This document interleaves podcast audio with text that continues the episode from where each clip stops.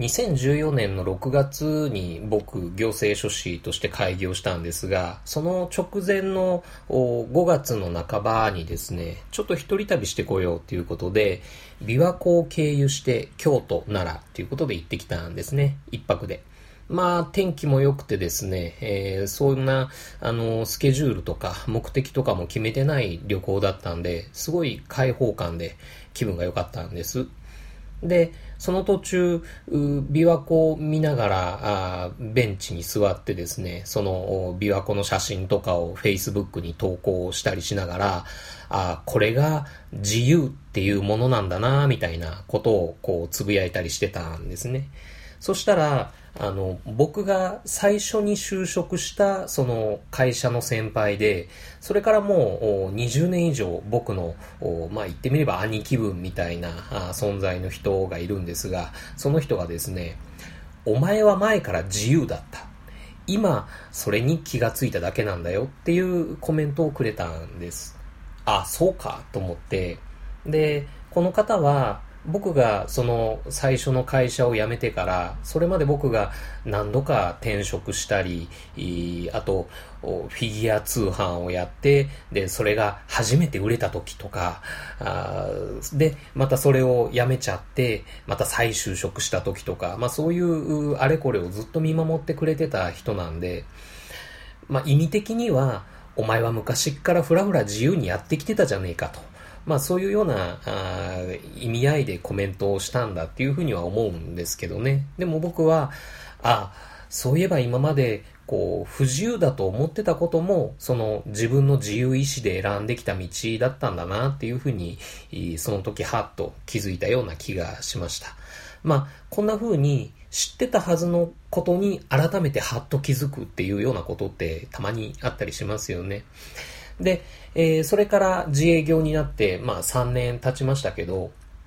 あの、仕事とか家庭で煮詰まった時とかですね、えー、逆に何かをやり遂げた時とか、そのどっちでもなく、ただふらっと気が向いた時とか、ちょくちょく琵琶湖に行ってはですね、その時の自分を見つめ直す機会っていうか、まあ、そういう自分のリセットポイントみたいな風にしてました。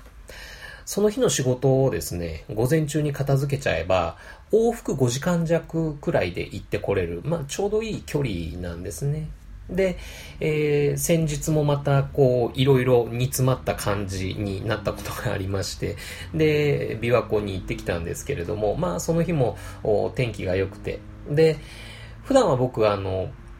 何かを聞くときは、やっぱりポッドキャスト、映画のポッドキャストとか、ラジオばっかり聞いてるんですが、その日は久しぶりに自分の好きな音楽をシャッフルでかけて、えドライブしてたんですね。そんで、木の本っていうところからあトンネルを抜けて、で、琵琶湖沿いのその道路に入るんですが、それ、さざ波街道っていうんですけどね。で、えー、そこに、こう、たどり着いたというか、そこまで来た時に、たまたま、ブルーハーツのですね、青空っていう曲が流れてきたんですね。まあ当然、あの、口ずさむどころじゃなくて、熱唱するじゃないですか。で、なぜかその時、何の脈絡もなく唐突にですね、あ、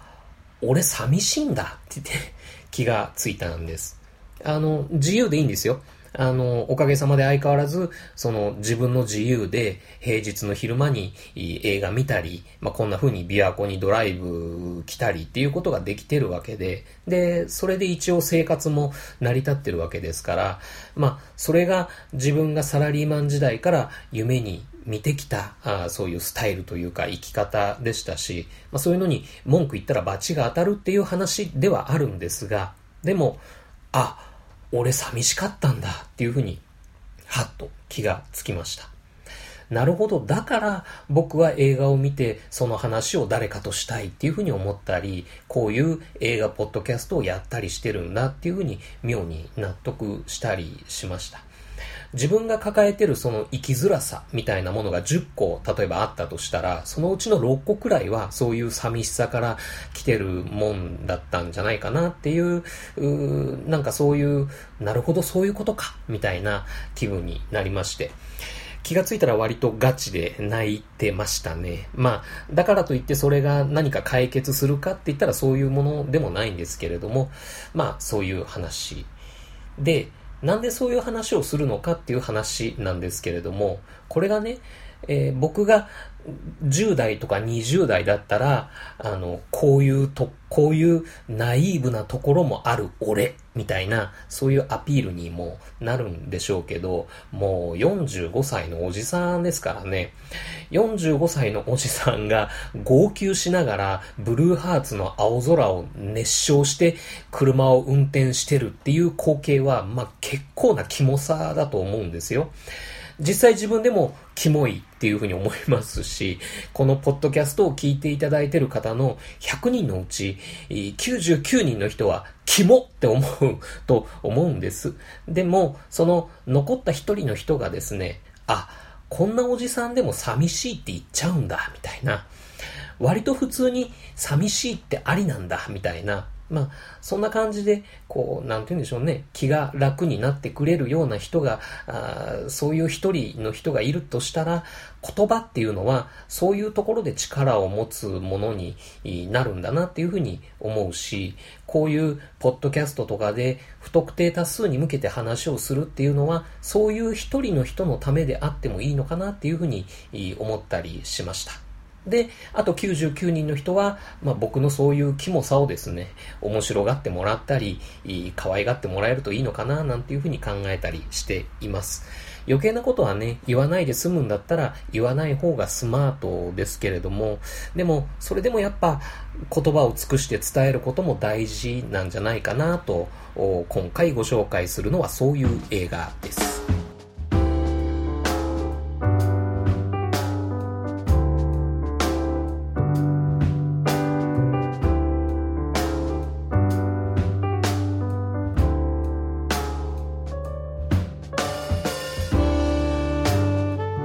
ピーアワー2015年浜口竜介監督5時間17分の日本映画ですね。シネマクティフさんの過去回で確か映画初心者の人におすすめしたい映画というようなお題でまこちんさんが挙げておりましてペップさんにえらい勢いで突っ込まれてたっていう記憶がある作品ですね。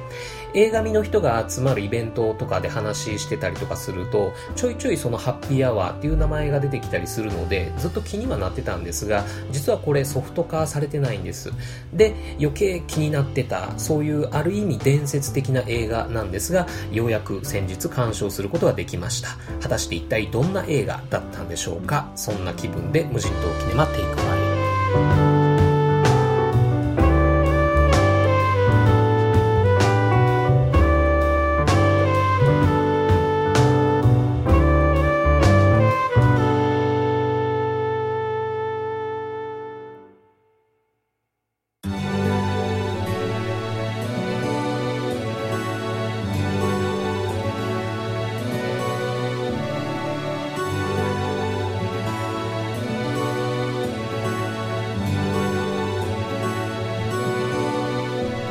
そう、これね、もしこの無人島キネマ聞いてくれた人が、ハッピーアワー見たいなっていう風になって、そういう風に思っていただいたとしても、ソフト化されてないわけですから、まあ、なかなか見れない。見れない映画紹介するのもいかがなものかと、今更ながら思ったりもするんですが、まあ、たまに日本映画専門チャンネルとか、そういうので特集放送されたりしてるみたいで、で、僕もその録画を見させてもらったっていう形だったんですが、まあ、見れてよかった。5時間17分、全然惜しくなかったっていう印象でしたね。で、もしこれから先どこかの何かで見られる機会があったとしたらそれは紛れもなく貴重な機会だと思うんでぜひ見に行ってみてもらいたいなと思いました。じゃあまずそのハッピーアワーどんな映画かっていうことをざっくりお話ししていきましょう。舞台は神戸です、えー、中心的な登場人物は4人の30代後半の女性です。まずこの4人の女性のですねオープニングの登場シーンがすごいいいです。えー、ケーブルカーっていうんですか？あの、あれが、トンネルにずっと入ってって、で、ゴトンゴトンって進んでいく。で、トンネルから出る。ケーブルカーの中に外の光が徐々に差し込んでくる。座席に並んで座ってる4人の人のシルエットがこう浮かび上がってきて、で、ケーブルカーがトンネルから完全に出たところで、その4人の姿がバンと見えるみたいな、そういう場面なんですけれども、もうここで僕鳥肌立っちゃいました。この場面はですね、ポスターのキービジュアルにもなってますし、ハッピーアワーのその映画公式サイトのトップページで、こうフラッシュ動画っていうんですか、あれでループ再生されてるんで、一度試しに見てもらえるといいかなと思います。じゃあ、その場面のその並びでですね、各登場人物について、えー、触れていきましょうかね。そのえー、ケーブルカーの座席の一番左に座ってるショートカットの女性、あかりさん。えー、バツイチの看護師で、グループの中ではいつもまとめ役っていうか、まあ、あおっかさんポジションっていうんでしょうかね。えー、いい人なんだけどたまにめんどくさいっていうか、そういう役回りの人であります。看護師という仕事をその誇りを持って頑張ってやってらっしゃる後輩にもビシビシ指導してで、えー、離婚したんだけれども自分の足でしっかり立っているでもちょっとそういう自分にしんどいなと思ってるところがあるっていう人ですね、えー、その右側あちょっと気弱そうな表情がですね昔の昼ドラの主人公的な 印象があるという桜子さんという女性。えー、いわゆる普通の主婦枠っていうんでしょうかね、えー、しっかりした旦那さんがいて、えー、思春期を迎える息子がいて、まあまあうまくやれてる姑さんがいるっていう家庭の人です。普通のドラマとかだと、こう、一番安定してそうで、でも一番波乱を起こしそうなタイプっていう感じでしょうか。あ僕個人的にはこの桜子さんという方の顛末がですね、一番グッときました。男性の立場で見ると、まあ、どうしましょうっていう気もするんですが、でも僕の中の女子目線っていうか、この桜子さんの立場で見ると、わかるっていう気になりました。はい。えー、で、通路を挟んでその右側に座ってるのが、えー、知的な印象のふみさんという方ですね。えー、こちらはいわゆるキャリアウーマン枠っていうんでしょうか。えー、本の編集者をしてる旦那さんがいるんですが、あその仕事と家庭をちゃんと両立させてる、その優等生タイプな雰囲気の美人さんです。でも、それ、実際のところはどうなのっていう役どころですね。物語の終盤で、その明け方の道を歩いて家に帰ってくるっていう場面があるんですが、そこがすごく良かったですね。はい。えー、そして一番右側にいるのは、綾と知恵が若くなったような、あちょっと影のある雰囲気を漂わせているジュンさんという女性ですね。実際映画の序盤はこのジュンさんが抱えているある秘密によって物語を牽引していくっていう形になってます。その秘密っていうのは、あ家庭円満に見えて、実は裁判、うん、離婚裁判中だったっていう話なんですが、そういうヘビーな悲しみみたいなものをこう内に秘めてる感じっていうのがとてもいいちょっと前の3人とは別格なあその女性としての真の強さみたいなものを持ってるという方ですさあそんな4人の女性がですねまあ30代も後半になればいろいろあるわよねっていうことでその大人の暮らしあるあるみたいなあそういうところも絡めて物語は立ち上がっていきます。それぞれ見てて共感できるっていうところも多いですしあそういう考えとかそあそういう考え方とかそういう言い方とかがあるんだみたいなところがその長尺を生かしてまったり描かれていますね。軸としては、その、ジュンさんという方のその離婚裁判がどうなるかっていう話が引っ張っていくんで、その周辺エピソード的なものも退屈することなく楽しめることができると思います。そして中盤はですね、えー、そのジュンさんの離婚裁判がどうなるのか、一体どんな背景があったのかっていう、まあそういうのが明かされていく一つの山場がありまして、で、その後、その4人の関係性が変わっていくっていうか、あ不協和音が生まれてくるっていうような展開になっていきます。ある意味、大人の女性の霧島部活やめるってよ的なお話になっていきますね。ある人物の不在によって浮かび上がってくるその関係性に対するそれぞれの認識の違いとかあ自分はこの人に対してこう感じてたんだなみたいなところで、えー、時にぶつかり合いになったり時に自分自身を見つめ直すきっかけになったりしていきます。そして、えー、物語はある日の夜とその翌朝というクライマックスを迎えていくわけなんですね。そのある日の夜というのがあ僕はすごい面白かった。え、そ、そうなるの？えー、さらにそう来るか？みたいな。まあ、あのー、本当に純粋にそのドラマ性、えー、楽しめました。脚本とっても良かったと思います。あの、見終わった後の余韻もすごい良かったですね。タイトルがハッピーアワーっていうのだけに、なんていうか勝手にですね、かもめ食堂的なというか、マイインターン的なというか、まあ、いわゆる、シャレオツな女性が見て、えー、ハートがウォーミングになるような、まあ、そういうタイプの映画を想像してたりしてたんですが、いやいや結構ずしっとくるいい映画だったと思います。もちろんあれですよ。あの、かもめ食堂とマイインターンが良くない映画っていう意味ではないですよ。はい。まあ僕の好みの話っていうか、イメージの話っていうことで例えに出した感じなんですが、えー、確かにいい映画であるということは国際的にも評価されているということで、えー、2015年第68回ロカルの国際映画祭という、まあ、スイスですね、の映画祭で、えー、この4人の主要登場人物を演じた、あその4人がですね、揃って、えー、最優秀女優賞を受賞してます。じゃあ、この4人の女優はさぞかし素晴らしい女優なのかといったら実は皆さん演技未経験者というところがまたすごいですよねそもそもこの「ハッピーアワー」という映画あ神戸で実際に開催された即興演技ワークショップ in 神戸っていうものからあ企画が始まったっていう映画だったというわけなんですね。なので、確かにこのキャストたちの演技っていうのは決してま上手ではないです。この映画が現代の神戸を舞台にした話じゃなくって、もし何らかのジャンル映画だったとしたら彼ら彼女らの演技っていうのは結構実は物語から浮いてしまってただろうなという気は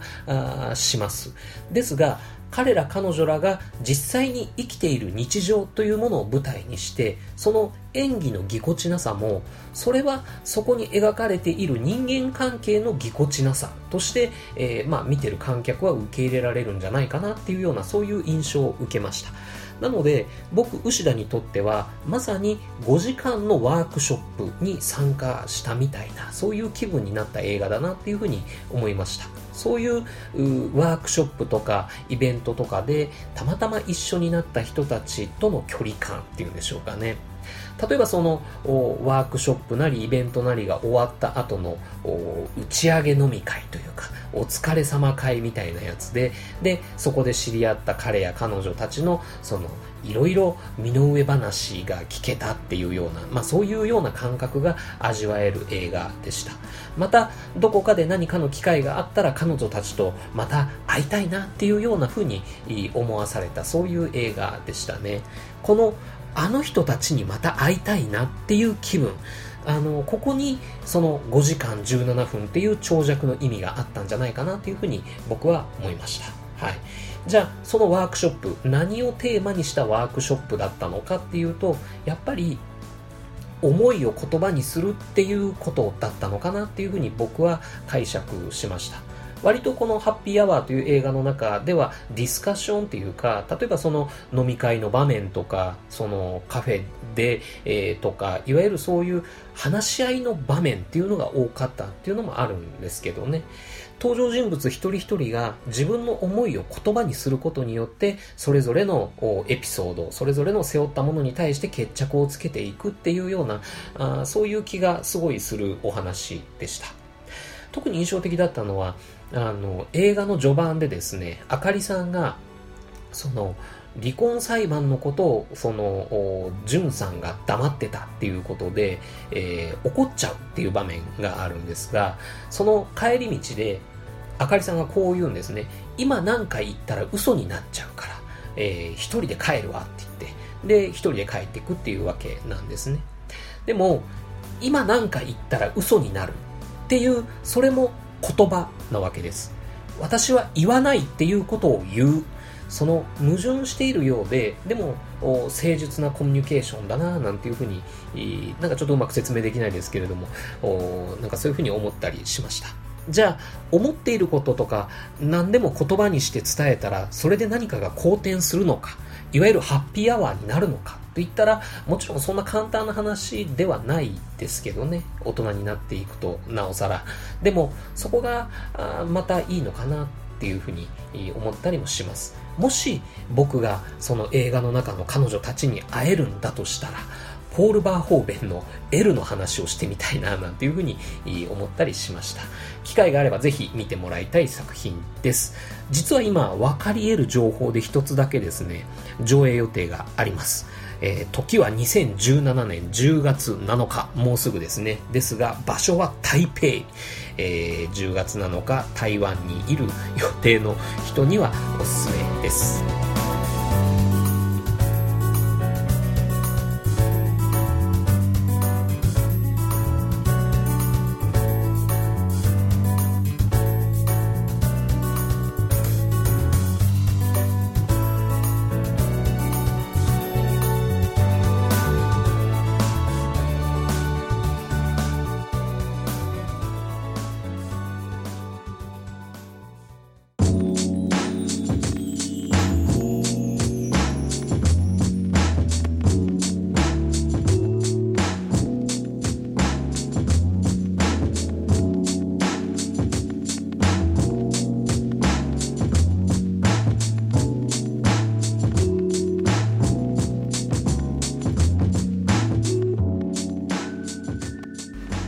けでエンディングです。なんだかんだと無人島キネマテイク5もぼちぼち終わりに近づいてきました。このテイク5についてはですね、あの、基本オープニングゾーンで感想をお話しして、で、本編の方では批評をやろうかなっていう、うまあそういう感じでやってきた感っていうのがあります。えー、感想と批評というものの違いについてはあ僕は以前無人島キネマ第2クールの、えー、クルーズ22ですね、えー、アマチュア映画批評論の方でもお話ししましたけれども今現在はこんな風にその分け方については考えています。その映画を見た私について、え、話をするのが感想で、えー、私が見たその映画について話をするのが批評という分け方ですね。なので、オープニングゾーンの僕の話っていうのは、その映画の内容とかテーマに絡めた自分語りでしたし、で、本編の方では、そんな僕が解釈したその映画はどんなものだったかっていうような、まあ、そういう切り口でお話をしてきたつもりです。で、最近というか、なんかあの、批評の日という字がですね、批判の日っていう字と同じ漢字を使ってるので、なんかこう、映画を批評するっていう言葉に対して、えー、敷居が高そうとか、偉そうとか、なんかそういうネガティブな印象を持たれがちなような気がしまして、なので、えー、ぶっちゃけ批評っていう言葉はあ使いづらいというような気もしているんですが、まあ、今後もあえてそれを気にせずに映画批評というものについてはチャレンジしていきたいというふうに思っております。はい。えー、そんな無人島キネマテイク5の次回、えー、クルーズ60はですね、えー、前回もちょっとお知らせしましたけれども、お便り募集の企画会ということで、えー、行ってみたいと思います。えー、テーマは、きっかけ映画特集ということですね。えー、あなたにとって〇〇を始める、または〇〇をやめるというようなきっかけになった映画は何ですか？もしくは、そもそも自分が映画を好きになったきっかけになった映画は何ですか？自分の人生の転機に、